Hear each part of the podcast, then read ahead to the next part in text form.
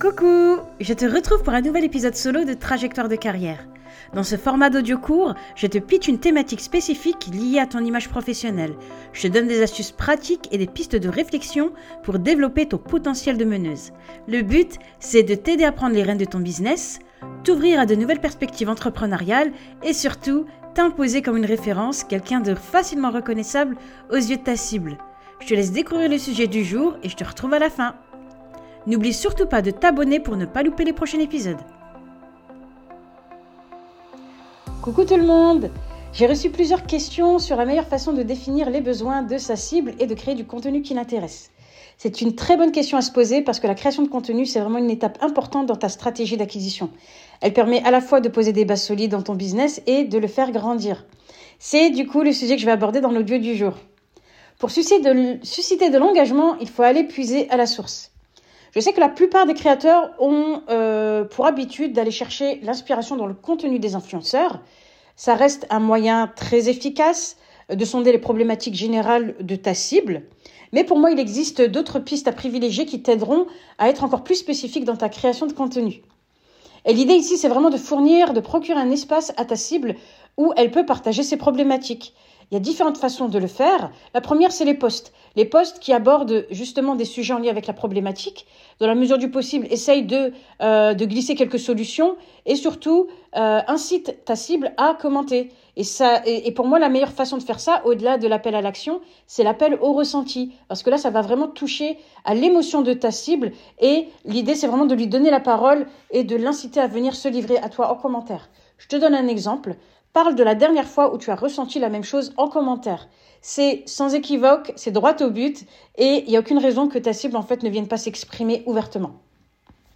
Deuxième piste, c'est les sondages LinkedIn. Pour moi, c'est un format qui est top pour échanger sur une, thématique spécifique.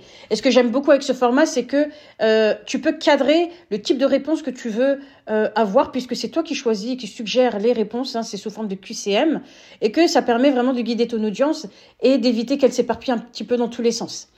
Ça prend quelques secondes à ta cible pour répondre.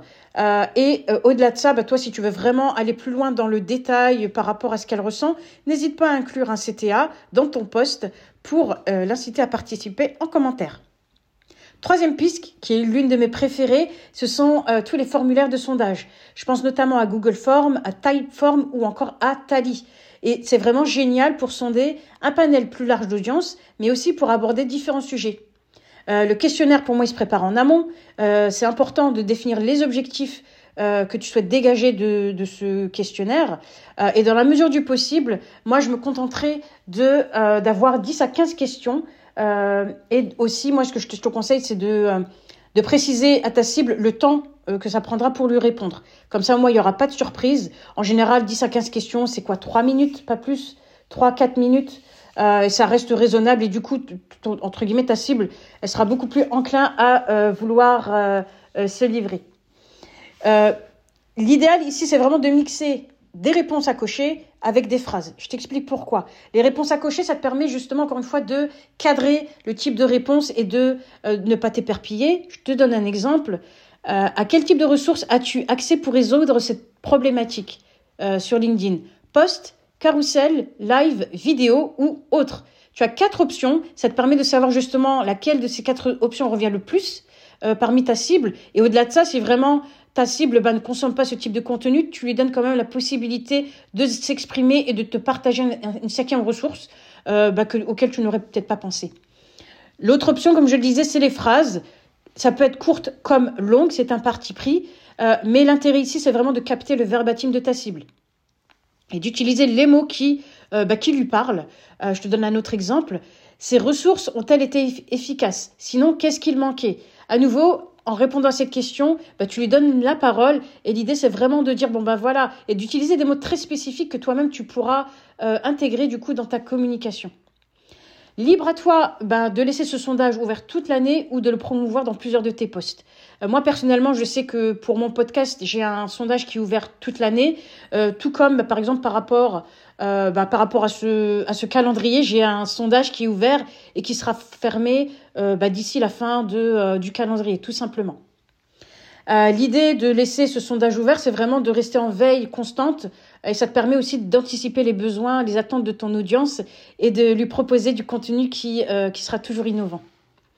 Dernière piste qui pour moi est la plus sous-estimée, c'est les lives.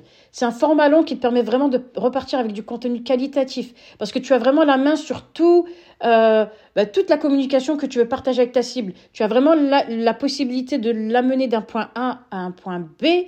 Et au-delà de ça, tu sais qui est présent, tu sais qui s'exprime. Tu as quand même un panel euh, un public qui est beaucoup plus large. Et euh, au-delà de ça, c'est qu'en amenant les gens à communiquer, à commenter, bah, toi, tu peux également y revenir un peu plus tard quand le live est fini et reprendre les commentaires un par un et préparer les réponses que tu veux, euh, bah, que tu veux donner.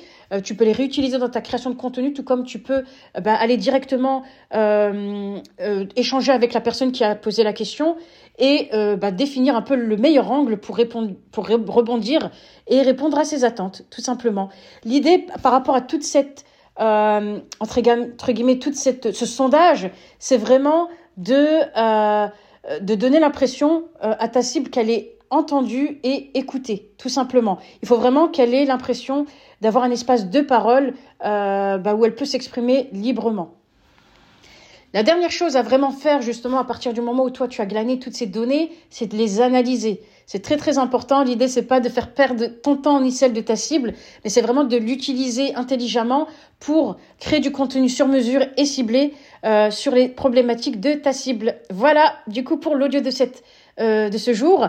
Euh, n'hésite surtout pas à me taguer euh, dans le prochain sondage que tu crées ou n'hésite pas à me faire suivre des sondages que tu as peut-être déjà créés. Tu peux le faire en message privé sur LinkedIn. Je te donnerai mon retour avec plaisir. Je te souhaite une super journée et surtout une excellente semaine. À demain! C'est la fin de cet épisode, j'espère que le contenu t'a plu. Si c'est le cas, fais-le savoir en mettant simplement 5 étoiles ou un commentaire sur ta plateforme d'écoute. Tu peux également partager ce contenu à une personne de ton entourage à qui ça peut servir. Ce petit geste m'aidera beaucoup à faire connaître le podcast à un public plus large. Moi je te dis à très vite pour un prochain épisode.